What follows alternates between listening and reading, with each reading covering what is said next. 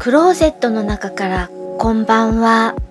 今日は2018年3月12日月曜日。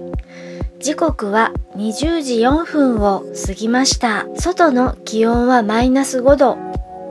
お天気は晴れ、星がよく見えています。サワークリームといえばポテトチップス、プリングルスのサワークリーム味、それでしか知らなかったけれども、本当のサワークリームというのを味わってみたくてネットで調べて作ってみました。材料は生クリームとヨーグルト。生クリームにヨーグルト大さじ2杯分を投入。そして1日半から2日間ぐらい室温に置きました。そうすると発酵が進みサワークリームができます。今日いい感じな硬さになったのでスプーンでちょっと取って舐めてみました。新感覚な調味料です。この後このサワークリームをどんなお料理に使おうか、これから